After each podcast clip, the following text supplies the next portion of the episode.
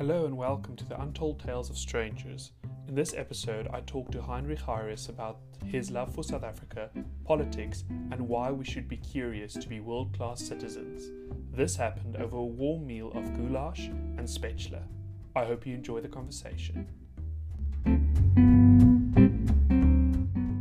Hello everyone. Today we are starting with my very first podcast, The Untold Tales of Strangers. Yeah, for this very first episode, I have my very good friend Heinrich Heiriss here. So welcome, Heinrich. Thank you for joining me. Hi, Jimmy. Thank you for having me. It's an honor to be the first guest, and yes. I'm really looking forward to the conversation we're going to have today. Yeah, we're both a bit stressed for some reason, although we know each other for years. We're sitting here and we're kind of trying the plug and play method of podcasting. Yeah, we had to build ourselves up a bit. Yeah. Before we started. So 2 glasses of wine later, here we are. I don't know if I feel much better. Heinrich, why don't we just jump right in and let's talk about the recipe first. Because I suck at pronouncing it. Trust me, I've tried it so many times and you've laughed so many times at me. Yeah, we had some fun with that, didn't we? Yeah, I will try to pronounce it just for fun. Okay. But you tell me first, what did I have to make for you? Okay, so today for lunch, very special treat, we had some Hungarian goulash and some German Spätzle. Okay, so with the first thing, I say goulash, and I've been reprimanded a few times. You say it in a very British way, I must say. Well, goulash. It sounds fancier than goulash, I think. We need to fancy things up. Exactly. Maybe. Celebrate the ordinary. Goulash. I don't even know if that was right. That's good. Very good. And the second thing is Spätzle. Yeah. I struggle. I can't even say sushi correctly, so I struggle with that. But yeah, you get the drift. So it's basically a mix and match of recipes, kind of, because the goulash is from the Hungarian side, or is your descendant, Hungarian kind of thing. Yeah, and the Spätzle is more of a. You can't see this, but Heinrich keeps smiling each time I say it. I'm giving you thumbs up too. It's from the German kind of like side of things, and it's kind of like a mix and match of the two cultures, if I'm correct. Yeah, 100% correct. Yeah, so goulash is the Hungarian national dish, and Spätzle it's not the German national dish, but it is a German dish. It's a German type of, I don't think we explained it, but it's a German like noodle. Yeah, like a dumpling kind of. They call it like egg dumplings, basically. Yeah, it's like a cross between a noodle and a dumpling, I'd say. Like a small little dumpling. Yeah, Spätzle actually means little sparrow. So there you have it. And it kind of looks like little sparrows. It does. I think that's where it came up. And I read a bit about it. The earliest traces they can find of it is in the 18th century. Yeah, and as we said, it's a kind of like a pasta... egg noodle dumpling kind of thing. So, yeah, some other hybrid. Yeah, so you mix eggs and flour and a few other ingredients, and then you get a special maker for it, which you can use. But we use the colander. We just use the colander, yeah. Which was not the best thing. It was a lot of effort. Let's just say I don't have to go to the gym today. Yeah, definitely. And then with the goulash, that can be traced back up into the 19th century. A very interesting story where it started out. It's usually people who looked after sheep, so correct. They would make herders. Yes, mm-hmm. Make it, dry it out in the sun. Then that dried out dish they would put into a sheep's stomach, and take it into correct. The field. And to when they would want to eat it, so that would kind of preserve it. And if they want to eat it, they would just add water to basically rejuvenate it. If you can say that. So that's where it started. Yeah, that's correct, and it's. I mean, nowadays, obviously, it's not served like that anymore. It's more a stew. In Hungary, actually, it's served as a soup most of the time. /stew, yeah, definitely. Yeah. And it's basically what it is it's usually strips of or cubes of beef with some red or green pepper added to it. Yeah. Loads and loads of paprika. So, for those who don't know, paprika is actually a Hungarian word, which is... equivalent to like dried up pepper, and so basically you cook all this together with some tomato puree, put it in the oven for a while, so everything becomes nice and tender, and you serve it with some sour cream. So sour cream is also very stereotypically Hungarian. Yeah. They serve it on a lot of their dishes, goulash being the prime example. But basically, when you go to Hungary, it's everywhere. They put it on everything. They're obsessed with it. And like you said, Jimmy, yeah, it made the dish. I must say, it really made the dish today. So I think what was interesting about this, whereas in traditional kind of stews, you would kind of, once you want to seal the meat, you would use flour. You would dip it in flour and then seal it kind of that way. Yeah. Whereas in this way, I found it actually very surprising. You just use olive oil. Yes. So that was very interesting. I thought it's just your mom. We'll get to, because this was actually your mom's recipe. We'll get to that right now. I thought it was just your mom's way. But when I read up about it a bit more, I saw everyone says that's one of the things, that and the paprika is kind of what distinguishes from a traditional kind of stew, which we know. Yeah. Let's talk about that. Why did you choose this recipe? So, as you already alluded to, it's my mom's recipe. We actually ate it a lot while I was growing up. It was a staple dish in our house. I would say at least once a week, every 2 weeks we ate it, because this is not the primary reason, but my grandfather was Hungarian. So my mom's dad is a Hungarian. He arrived in South Africa as a teenage boy, as a refugee actually. He escaped what was the Hungarian Revolution in 1956. That's when he arrived in South Africa. And so he met my grandmother, my mom's mom, in South Africa, and they married. And it's a cultural thing. I've always known it. I've always grown up with it. Paprika and dishes like goulash are a cornerstone of my family life. Yeah, it's something we all love, know and love. As you mentioned before, it's quite interesting because you said it was like a staple. Yeah. You had it weekly, whereas I can't... Exactly. I think we had this conversation while cooking. I remember having it as a kid and also growing up, but not that frequently. Whereas you say you had it more frequently. Yeah, we would literally have it, I think, every other week. Okay, well, that's great. So it reminds you of your childhood. That's why you chose it. And also your heritage is then the other side is partly German, if I'm correct. Yes, so leading into the Spätzle side of the dish. So my dad was a German who was born in South Africa, but both his mom and his dad, so my grandparents, came from Germany. Very stereotypically German. They arrived in South Africa, I can't tell you the exact year, but sort of after the Second World War, to go and look for new opportunities. Yeah. And so it's also, to come back to Spätzle, it's one of the things that we also grew up with. I must say not as much as goulash, because as you saw today, Jimmy, it's easy to make, but it requires a bit of elbow grease. So, it takes time. Yeah, it takes some time. But we also used to eat it growing up. It was more reserved as a speciality type of thing because it's quite difficult to make and even quite difficult to get a hold of the ready-made ones. So we'd have it maybe like at Easter times or Christmas even growing up, and my grandmother would prepare it for us. Yeah, it's along with some other German dishes. Yeah, I can kind of see the appeal of it in the sense of like saying we're going to have like little sparrows like for kids especially. So I can see why it's like a speciality. I find it so interesting that you know so much about your heritage. I think because if I go look at my heritage, I can only trace it back to a certain point. Yeah. Whereas I don't even know at what age my granddad or anything came into the country or whatever. So that's very interesting. You recently visited Budapest and Hungary, and then you actually met a cousin there.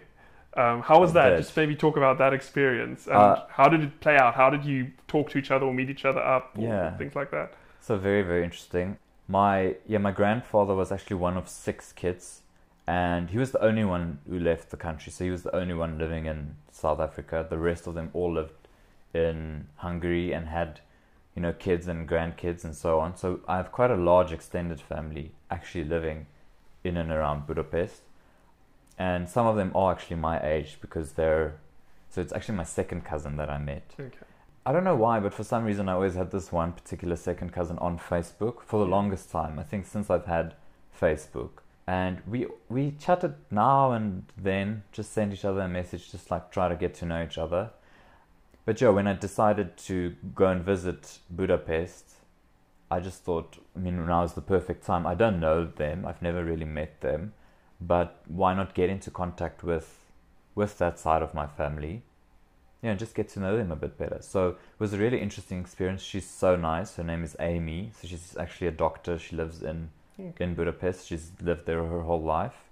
I mean, we didn't get to spend a lot of time with each other, but caught up a couple of hours, talked a bit about our families, how people have been doing. So my grandfather's sister actually still lives in Budapest. It's the only relative still living. So I think actually next time I go back, I'll make a point of trying to go visit her, because for me that would be quite a cool connection to have. Okay, so let's get back to the recipe. So we talked about where it's from. Yeah, okay, so I mentioned before as well, I don't even want to say how does mine compare to your mom's, because although it is her recipe, that wouldn't be fair because I would always lose in that battle. It doesn't matter if I import it from a Hungarian person who made it, you would still say your mom's better. But I mean, let's what we had today, what was different, what was good, were there certain things that was different or maybe better in some way, or that you missed, or just talk me through what you felt about it. And I'm not fishing for compliments. the whole experience. No, it was really good. Goulash in general is a very hearty, wholesome meal, and I feel like that's what we've achieved today. It was really wholesome. It just felt very comforting. Compare it to my mom's, I think the taste was definitely there. It's very similar in taste. I think we got enough paprika in there. It helped that we had real Hungarian paprika, I think. Yeah, it was really, really good. I think it hit all the spots. Even with the Spätzle, which we, you know, when you were making it, you thought maybe the dough is a bit too thick. Yeah. So it was a bit of a struggle, but I think it turned out really well, and I don't know, it hit all the spots for me. It did make me feel like I was back home. Yeah, and especially the smell hanging around in the kitchen, was great.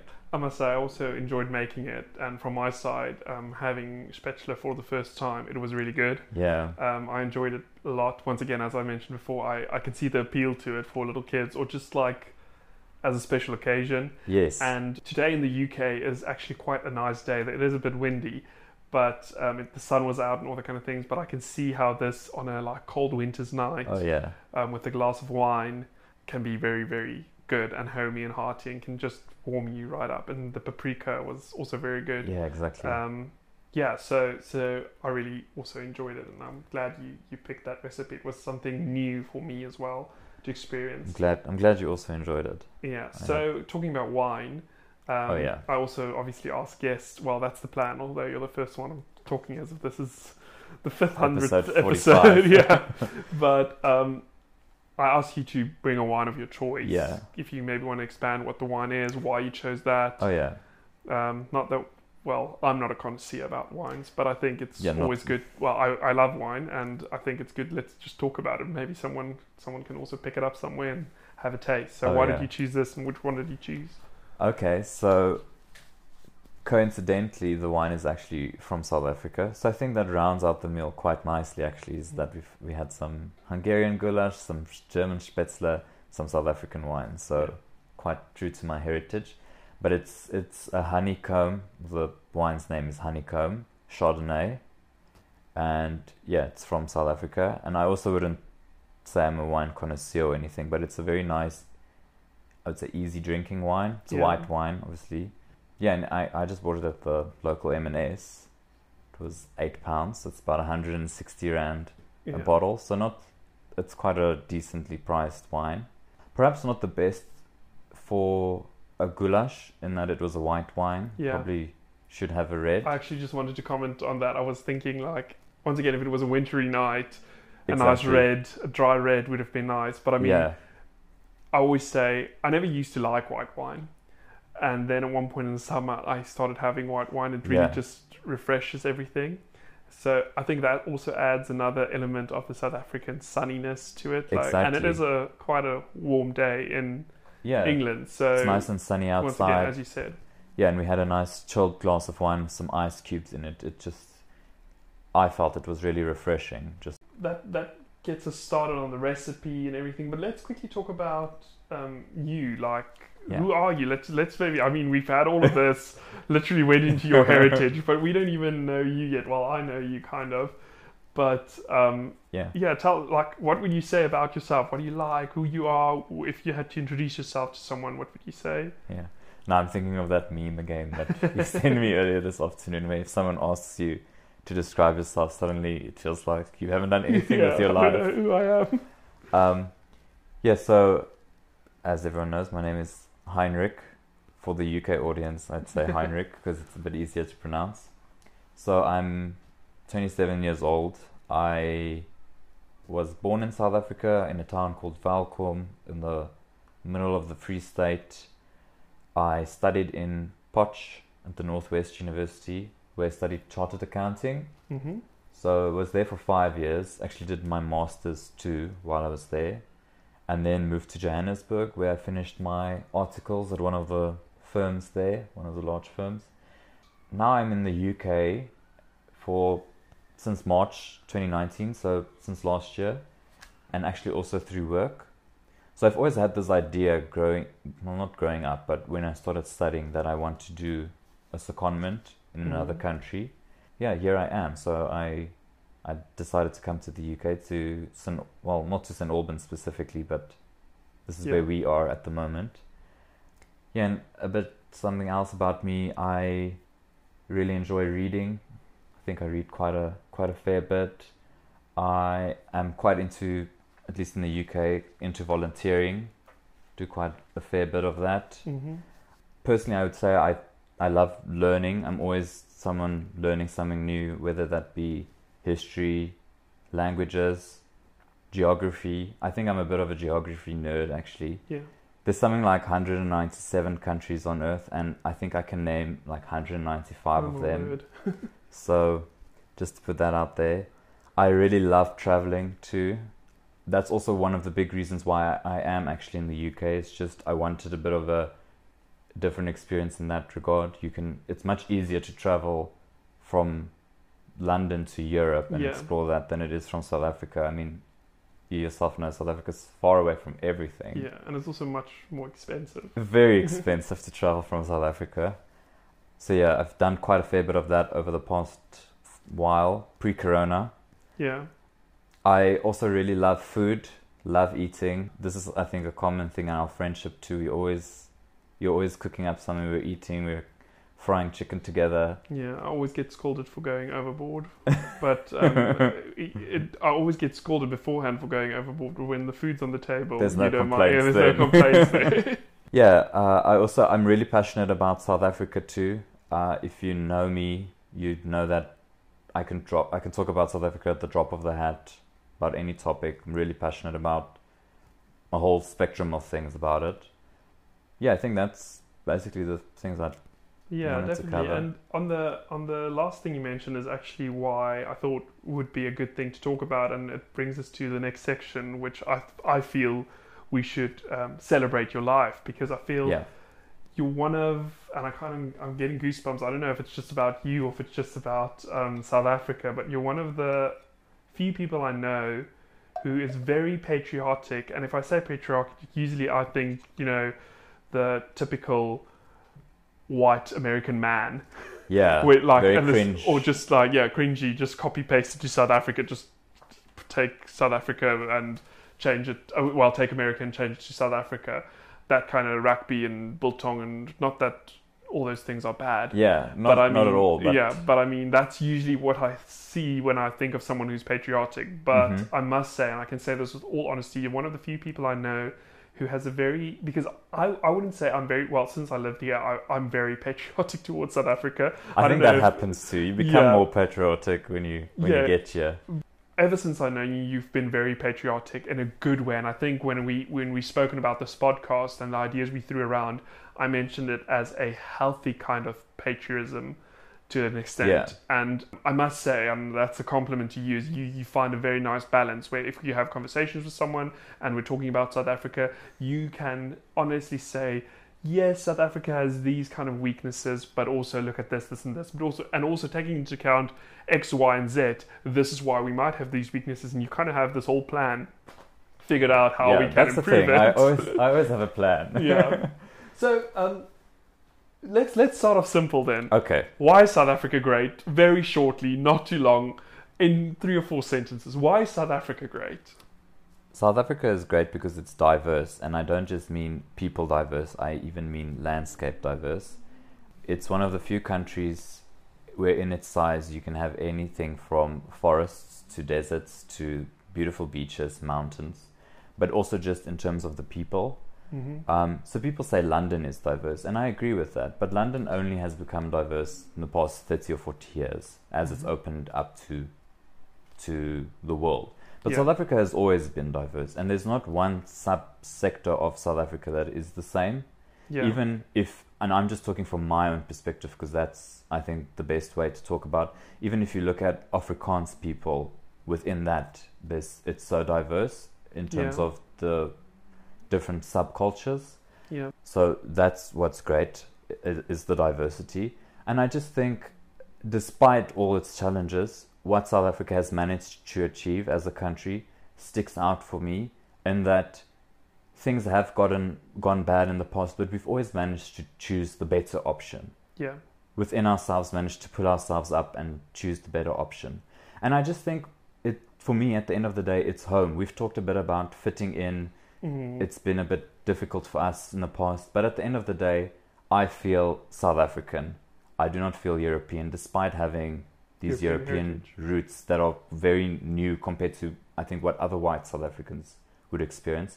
I feel South African. And I feel like South Africa is a place that welcomed my family and gave them a home when they were searching for one. The next thing I want to talk about is then misconceptions of South Africa. Because obviously, the first thing that someone would say, let's say someone who hasn't been there before, let's say I'm from South Africa, they would immediately say, oh, but isn't it dangerous? Yeah.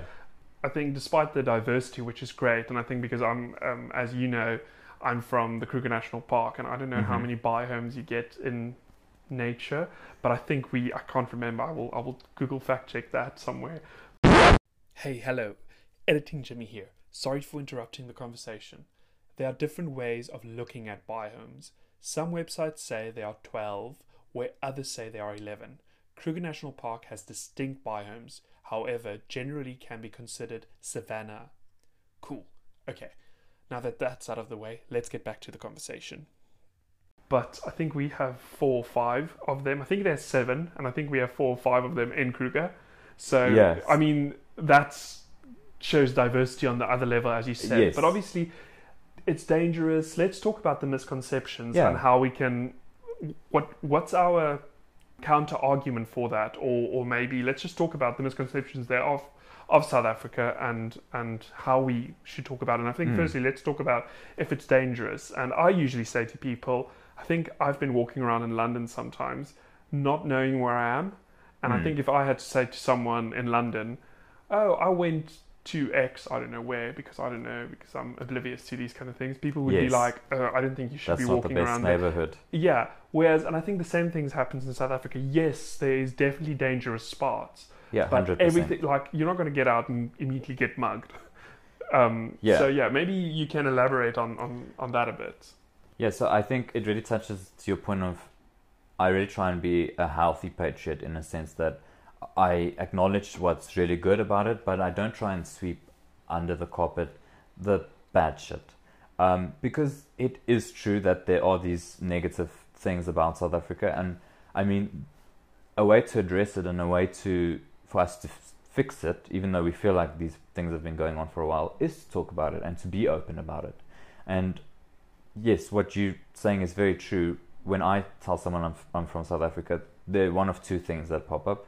One is, oh, it's really dangerous and it's really violent. And 2, oh, it's racist. Mm. You know, there's still these misconceptions about the past and about apartheid and all that.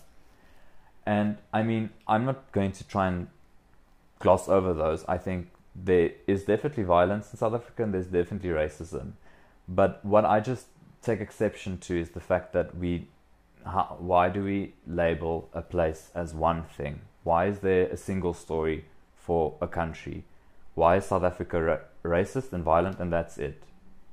Where, for me personally, I feel like that's a layer to the South African cake. We've got all these different layers to it. And one of it is maybe, yes, distasteful and the fact that it's violent, but then we also have these other things to it, like the fact that it's really beautiful. Like you said, we've got all these different biomes. In fact, touching on that, we're the only country in the world that has a floral kingdom entirely within its borders in the Cape Floral Kingdom. So stuff like that. We are one of the few African countries to not have a coup d'etat, to transition to democracy without breaking out into a civil war. Yeah. We have the most liberal constitution on the planet. Things that other people are doing now that is celebrated, South Africa has done 10, 20, 30 years ago. So that's my whole point, is just that there's these nuances to it. Yes, to talk about the crime, we have to touch on that. There is a lot of that happening. And I hate to say it, and I hate to bring statistics into it, because statistics don't take away from the fact that if this has happened to someone, that someone has been the victim of a crime. Yeah. But if you're going to South Africa as a tourist, the chances of something happening to you are not very high. That being said, obviously it's in pockets of other areas in the country, and it's usually the more underdeveloped areas, the more rural areas where this sort of thing is more prevalent. Yeah. But as a tourist, if you're going to the Kruger Park, if you're going to Cape Town, to Table Mountain, I don't think anything is going to happen to you. So I wouldn't let it deter me from going. Yeah. Of course, you need to be mindful if you are walking in a big city, like you said, even in London, you know, careful of like what's going on in your pockets. And I mean, it's like going to Italy, people saying, be careful of the gypsies or whatever. Yeah. Or if you go to the south of Italy, people always say, be careful, it's very dangerous in Napoli. Yeah. You know, so I think it's the same thing, and it's just to be mindful and to be aware. Not to sound like Boris Johnson with his new coronavirus. Sort of, yeah. Stay alert. But I mean, I think it's important to take these things, as if you're going to any kind of country, yes, into account. And I always, sometimes the misconceptions of South Africa out there, I think people think we really, and don't get me wrong, obviously there are loads of areas that's still very underdeveloped. Yeah. But I mean, I think people think it's like, I think sometimes people from a Western kind of culture really sees the thing where we are raising money for kids, for the orphans in Africa. Yeah, I think they kind of copy and paste that mentality and think we're very rural and very backward, if that's a thing. And I think it's so wrong, and I kind of want to challenge people to come visit definitely. South Africa. Oh yeah. And see it for themselves. And I think with so many people who I talk to recently, I would tell them South Africa would blow your mind if you 100%. Can just give it a chance. Yeah. And I mean, even if you don't want to believe us, I mean, just Google South Africa. If you really want to, go into Culture Trip. Yeah. For the young ones out there, probably know what it is. Type in South Africa and just look at the first couple of articles that pop up. They are amazing. Just aesthetically, I think the country will blow your mind. It's gorgeous. Or just type in South Africa in Google Images. Type in Cape Town and then go onto Google Images. I don't even say anything else. Yeah. But yes, I do think it's so important to challenge the narrative that's out there. Also, just in terms of the education about Africa in general, because I've also had this so many times happen to me here, where if someone asks me, oh, where are you from? And I say South Africa. And they tell me, oh, I've been to Uganda. Like, congratulations, but I mean, it's quite irrelevant. Yeah. It's like if someone from the UK introduces themselves, says, I'm from Scotland, and me saying, well, I've been to Italy. You know, it doesn't... Yeah, it's not the same. It's not the same. And I think that's the misconception people have about Africa, is that, oh, it's all the same. Yeah. Whereas it's so extremely diverse. South Africa is extremely diverse, not even to talk about Africa, continent. Because I think that's the other, the continent itself is also amazing. It's amazing, I think. Yes. And I don't think I can even touch on it because I don't know enough, but it will blow your mind. Yeah. Yeah, and coming back to South Africa, I think there are a few countries if I have to work for the South African Tourism Board and I'm trying to sell the listeners now as why they should go, I think there are really few countries that can offer you such a well-rounded experience in terms of culture, just the various types of people you'll get to meet while you're there, in terms of the landscape, the different sites you'll see. I mean, start in the Kruger and work your way down to Cape Town, and it's completely opposite worlds. Yeah. And also just, I think we didn't touch on this, but we always talk about this. The food. The food is so good. Goosebumps all over. Like, exactly. The food, South African food is just on another level. Yeah, just give any recipe to South African to jazz up and you'll have a very good experience. And I think that sums it up so well. It's just that we take things from all parts of the world and we jazz it up and we make it this unique South African. Yeah, it's very innovative. Like, I mean, I think that's the thing about South Africa. We are innovative with business. I mean, 100%. Like with the coronavirus thing, I mean, we weren't even 2 weeks into the pandemic and people already started making masks from nice Szechuan material. And I mean, exactly, because I mean, if we're going to wear this hideous thing around our faces, at least we look fashionable. So I think we should certainly have not bursting out into tears of longing to home. Longing for home, yeah. Yeah, but and I mean, that's not saying anything about the UK at all. It's just, I just feel like there is so much space for South Africa just to shine and for it to be acknowledged for something other than the usual narrative of racism and violence, because there is so much more to it. Definitely. Okay, so let's maybe, before I move on to the next question then, maybe rather difficult question. What's your favorite place in South Africa and why? Yeah, I mean, that's a very difficult question, but I maybe if I can answer it twofold. Yeah. So obviously home would always be the best. Valkom. I mean, I come from Valkom. So for those of you listening to this podcast and know and have passed through Valkom recently, maybe don't Google that. Don't Google Valkom. But it's a interesting town. But I mean, I'm talking specifically about my mom's house. That will always be it would be my favorite place. Yeah. But secondly, I'd probably say in the Karoo area of South Africa. Oh, I agree. So beautiful. And specifically, we used to go on holiday quite often to an area called the Hamkaskloof, the Hal, which is just, what appeals to me about it is just the landscape, I think, is unlike a lot of other places you can see in the world.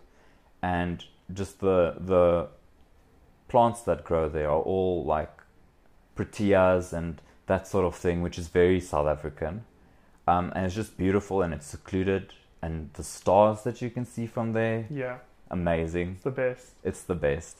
So that's probably my second favorite, but I mean followed by that are a whole bunch of other places which I would mention if I could. Yeah, I must say, the Karoo is also like one of my all-time favorite places, if not also my favorite. I'm trying to think.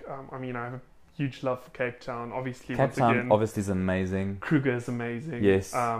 Even Durban, Johannesburg has very nice places. I mean, I can talk. We can do an episode just about Johannesburg and how much I love it. I'll get you back at one point if I can't find anyone else. We'll get you back. I think, but definitely the Karoo. I think the Afrikaans saying is the fokol groei net so hoog daar, which translates to nothing grows there, but basically it says bugger all, but with a very bad word. But it's just amazing, and it feels so open and free, exactly. And I think that's what I like about it. I think they always refer to it as big sky country too. It literally feels like the sky is touching the earth. Yeah. And it's so open. I mean, there's nothing around you for hundreds of kilometers. And it feels like somewhere where your soul can just go and just rest. Yeah, I agree. I totally agree. So as we're talking, obviously, people who are listening to this or just in this conversation, we can both immediately hear that we are both very patriotic and love South Africa. So why do you think is it a good thing to be patriotic? Oh, well, quite a curveball. Yeah. I think it's good to be patriotic if it's a healthy sort of patriotism. If you are someone who works about your opinion, if that makes sense. So I always think we should challenge what we know to be true and what we know, what we've even been taught growing up, because it's not always true, and it does sometimes we look at stuff with rose tinted glasses just because of the environment we grew up in, or because that's what we've been told. So I sort of feel if you can take your love for something, your love for a country, which is what it is in this case, and you can work, you can go read up articles about it, and you can listen to talks about it and back it up with a healthy sense of fact. I think it is healthy, and I think it is good to be a patriot, because at the end of the day, I feel like I do have a passion for South Africa, and I'd really want to someday be able to give something back to South Africa, to make a difference in a real tangible way.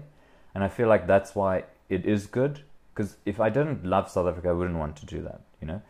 Yeah, at the end of the day, I just feel like it has given me so much as a person that I'd want to return the favor.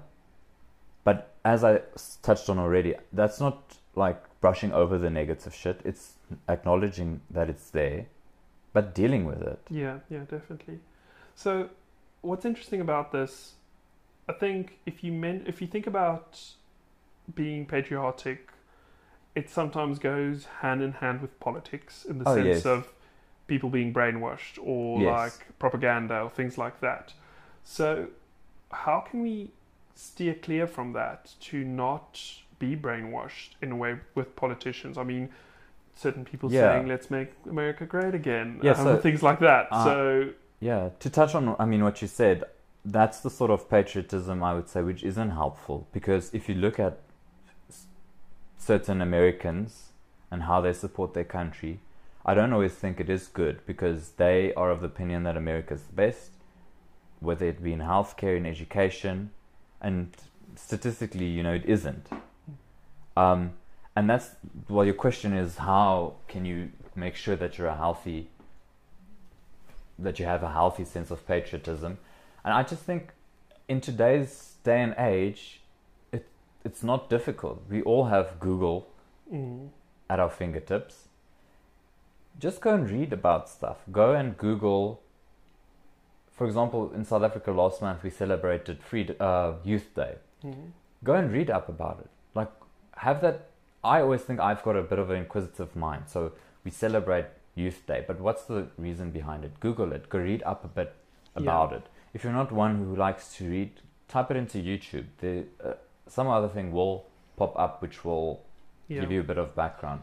But I think just educate yourself, and to touch on that, make sure that you're educating yourself outside of the stream of news and viewpoints that you always are aware of. Yeah. So if you're always reading The Beeld, as an example, and I've probably upset a whole bunch of people anyway now, just by saying all my listeners. You lost all your listeners.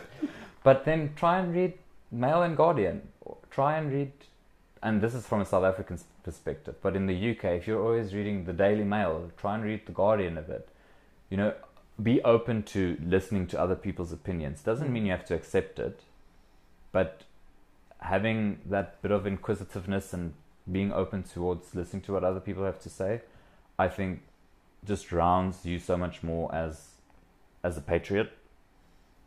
And also just as a person. As a person, like, too, in the School of Life, becoming a global citizen, I think, is such a good idea. I think it's actually one of my questions was, if you don't enjoy reading or not really inquisitive at all, what should you start doing? I think it's just start challenging yourself in a normal way, whether it's around the Braaivrys feed or the barbecue, whichever you are, or dinner table. Yeah. And just being, you don't have to be the person who has the answers, but just basically training your brain to ask questions. Yeah. And in a very, very humble way. You don't have to pick a fight or anything. You can just maybe say to someone, why do you say that? Or please explain this to me. Yeah. Not to show them they're wrong or because you think they're wrong, but just get the conversations going. And I think that's the important thing for me in this kind of thing. 100%. Sorry, I'm now answering the question for you. No. But start having the conversations. Yeah, don't just be afraid. I mean, even if you say,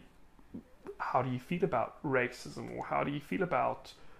And if then someone says, how do you feel about the current coronavirus and people like, we don't want to talk about it. At least you ask the questions because it will get other people thinking at least as well. Why did Jimmy or Heinrich or whoever, Peter or Sally, ask that question? Yeah, I think don't be afraid to ask why. Just to say the word why. Yeah, and do it around the dinner table. Do it in your friendship circle. We don't all have to be, not that I'm saying I'm an intellectual. We don't all need to be intellectuals, but asking yourself why and just asking yourself questions. It's just, I think it's just healthy for your own sense of self. Yeah. That you find that I know what I know because I've done research about it and I'm comfortable in it, rather than just hearing it as a secondary source and accepting it. Yeah. I mean, if you don't like reading and you don't want to watch a YouTube video, just start the conversation with your peers. If you want, you can send me a Facebook message. We can talk about it. I'm open to talking about most things, I would say. Yeah, but really just, I think, talk about stuff. And just tying that back to the whole South African thing, and I think I mentioned this right in the beginning, but if we're not going to ever talk about racism and why it's an issue, or we're not going to talk about why crime is such a big issue in South Africa, we're not going to resolve it. No, because you can't try and fix a problem if you don't know what the causes are. So, yeah. And I think just touching on that, I always say, and I've mentioned this to you before and a few of my friends before, I always say, I believe this not just of South Africa but of the world. Firstly, that there's more people in this world, and especially also in South Africa, that want South Africa to work, that want South Africa to flourish, than people who, because obviously there are people who make bad decisions. We have bad politicians, like loads of other countries, like all countries, yes. But I mean, which kind of makes it like a barrier for us to flourish as a country or whatever. But I mean, we shouldn't just look at that, and as I always say, hold your government accountable. 100%. And I mean, once again, go vote, register to vote, all those kind of things. Yes. Because that's your voice. That's your civic responsibility. Yeah. So I think that is very important to do and make sure. And the other thing I want to say is with reading and with starting the conversation. I think it's kind of like a buzzword, kind of, or buzz phrase at the moment. At the moment, yes. But also allow yourself your opinions to be changed. It's very like current at the moment, but that thing just allow, you might think of one thing at one point, but then allow it for, as new information comes in, it's okay that your opinions change. You don't have to stick to one thing and be very, unless it's, you know, I think something for sure, but I mean, no one, very postmodern kind of way of thinking, but yeah, it is a bit changing your opinions based on new information that you get, new factual information. I would say is a sign of maturity. It's a mature way of thinking about things and acknowledging that you can be wrong about things. Most people are. Yeah. Even the politicians that are in charge, they're wrong about a lot of things. Yeah. Yeah, and it's just that thing, I think I shared it the other day on Facebook actually, where it says normalize changing your opinions when presented with new facts. Yeah. It's just that. Don't be afraid to do that. I think it does show maturity. Why is it important? Because, I mean, we've talked about this before. More and more young people, just they can't be bothered about politics. Yeah. And I totally get that. We want to be, like, 100%. Especially millennials, we want to be part of something bigger. We don't want to look into these kind of things. I mean, we've been lied to so many times. We see it all over, not just in South Africa, not just in the UK. In America. Everywhere. Yeah. Younger people do not vote.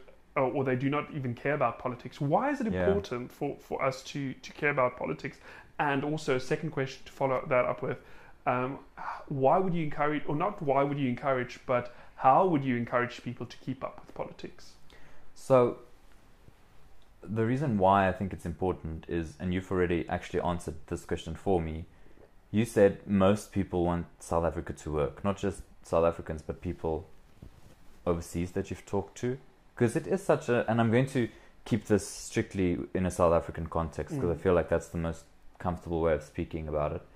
But most people want South Africa to work. And what we get faced with on a daily basis is, I would say, very radical left and right-wing politicians who voice their opinions and are the voices that we see representing people that look like this and people who look like that. And that's all we really see, and we think as South Africans that this is normal. This is what all our fellow countrymen are thinking and feeling and how they vote.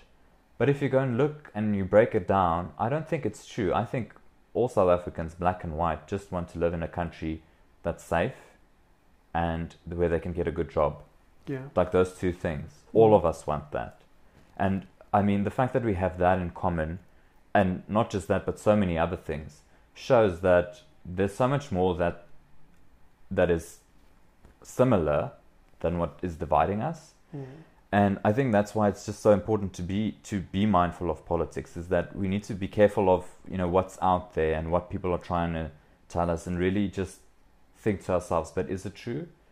We always say that, yes, this is true, lots of people want the same thing, but when you look at who's voting, this party is still winning and this party is growing. But if you go and look at like how many people are not even registered to vote in South Africa, and I think it's something shocking. I think it's like 11 million people not even registered to vote. And if you go and add the people who don't even go and end up voting at the end of the day, it pushes it up to like 15 million. And the vast majority of those are young people.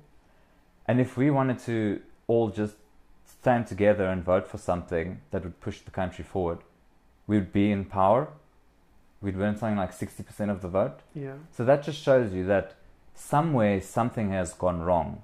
I think maybe in the communication from political parties, or just like the lack of representation out there. But it sounds so cliche, but we really have the power at our fingertips to change things.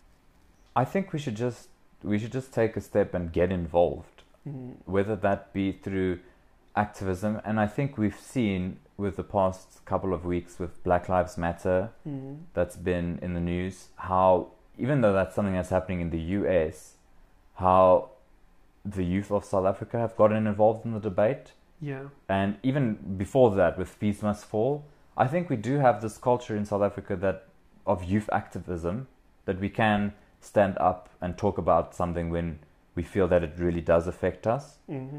So it's time for us to do that with politics. We need to get involved, start getting organized, start getting involved in a political party, because there's never going to be the ideal political party for you. There's not going to be a part. It's not a slice of pizza. It's not going to always satisfy your every single demand. Yeah. But there must be a political party out there for you that meets your needs. There's something like 40 in South Africa. Yeah. Which is a bit ridiculous in some ways. It's a bit ridiculous, but it's just showing you that somewhere out there, there is something for you. But that's something I would start out with. Even if you like reading or not, that's not supposed to be an issue here. I feel like, and I mean, we're talking as if there's going to be a new election soon. Well, there's local elections next year coming up. But I mean, at least go, and usually on the government website, they have everyone's manifestos. At least just go read that. Even if you read, let's say there's 40, if you read 20, half of them, and decide on a party to vote for. Don't just go for the ones you feel like, okay, they might win or that. Actually try to throw your back behind someone. That's what I would say. Yeah, and make a bit of an informed decision about it. So all the major parties in South Africa have YouTube channels. Mm-hmm. The ANC, the DA, EFF, Good. They all have YouTube channels where they post videos and they actually explain a lot of their policies and what they believe in. And start with that. If you don't want to read something, put that on, listen to it. This is, I want to say, Politics 101, or Being a Good Citizen 101, actually, not even politics. I mean, just try to make an informed decision as far as you can. Talk to people once again, read manifestos, watch YouTube channels, things like that. But very short. For people who really wants to get more into politics, not specifically South African politics, but who wants to learn more about the basics of politics, what would you suggest? Like 3 things you would suggest? 3 things. Okay. So first of all, I would go onto YouTube, go into the School of Life. Mm. They have a whole range of videos just about politics, which teaches you the fundamentals, and in very short videos. So if you're wondering what capitalism is, if you're wondering what socialism is, all those different Marxism, they've got a video for every single one of those. Go on there, watch them. Number 2, find TED Talks about it. There are brilliant TED Talks out there, or even just speeches on YouTube. Type in Jacinda Ardern and listen to anything she says, because she's brilliant and she's amazing. She should be president of the world.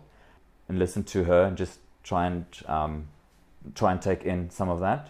And number three, I think just start reading a bit more, not news as in very, how do you call it, breaking news, but yeah, but sort of opinion pieces. Try and get a whole more of those and read some of them. There are brilliant ones on News24 from a whole range of South African political commenters like Melanie Verwoerd, Ralph Mateka, even on the Daily Maverick. They've got really brilliant ones. If you're in the UK, The Guardian has really good opinion pieces. So go on there, read some of them. I think, again, even if you don't agree with it, it will just challenge what you know. Yeah, and what you think, at least, or just, yeah. Yeah. So, stepping off of that, and then we're going to go into the last section of our podcast, from the series things, 3 things that you feel people should know about South Africa. 3 fun things. 3 fun things. So, yeah. South Africa has 3 capital cities. That's number 1. So we have Pretoria, which is our administrative capital, Bloemfontein, which is our judicial capital, and Cape Town, which is the... Now the word escapes me. Mother city, kind of? It's the yes, that's what they call it colloquially, but it also has... Anyway. Some kind of fancy some official title. Number 2, South Africa has 11 official languages, which is pretty cool. Besides the 11 official ones, there's a whole range of other indigenous languages which actually have special status. So I don't know if you know, but Urdu even has special status in South Africa, and like our indigenous languages, like the San languages. And number 3, South Africa is seriously endowed in terms of mineral resources. Half of all gold that you see comes from South Africa. Half of all processed gold on earth comes from South Africa. And South Africa is something like 80% of the world's platinum and rhodium, and I don't even know what else, but it's very seriously endowed in terms of mineral resources. So I would just say, just go Google South Africa and start watching YouTube channels. I think that if that doesn't convince you to go to South Africa, nothing else will. Okay, so circling back all the way from the politics in South Africa, which is great, and we can talk for hours about that. But just back to you, and a few just fun things at the very end, see as the kind of dessert of the thing, of the podcast, just to get to know you a bit better. Cool. A few things, and then just to make a bridge, I would start out with what's your favorite South African phrase? Probably boot. I love that word. Boot. Yeah. Okay, what does that mean? Maybe. So it means brother. So it's like saying bro. What's up, bro? Yeah. Brother. I just like the word boot. I don't think I use it a lot, but boot. One that I use a lot would be lacquer. Lacquer. which can't be translated. You can't translate. It's just like, it's something that's amazing, but also not. Yeah. Okay. What would you say is one of the best books to read? Americanah from Chimamanda Ngozi Adichie.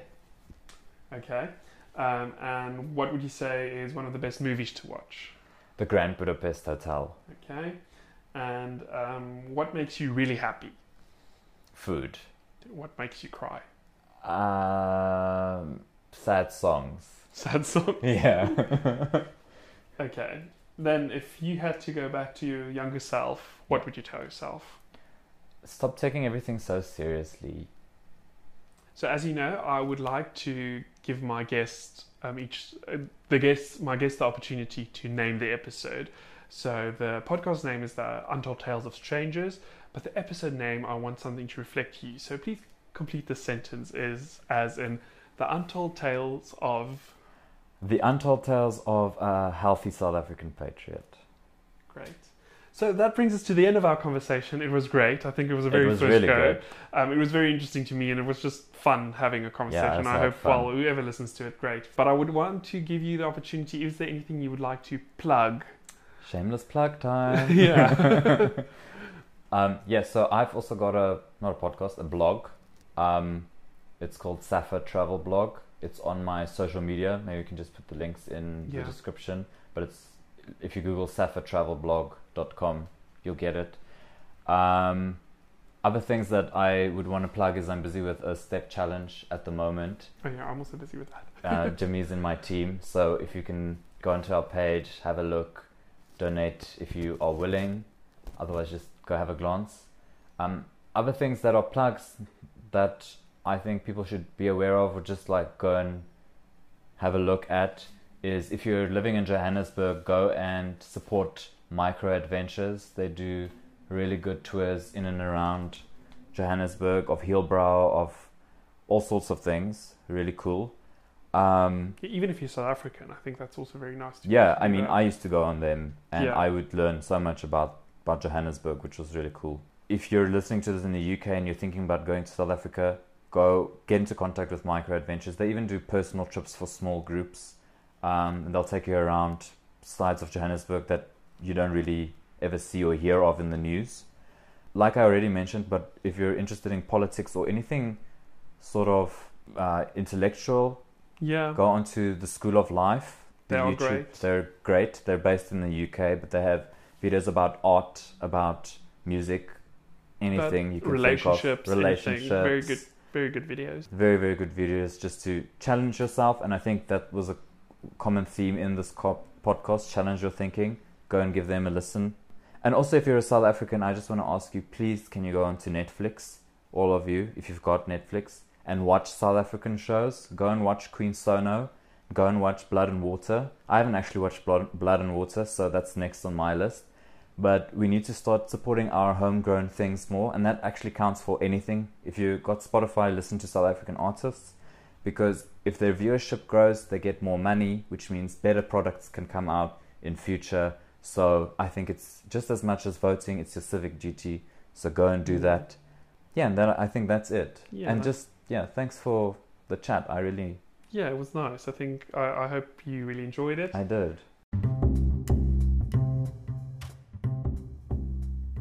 Thank you for tuning in today.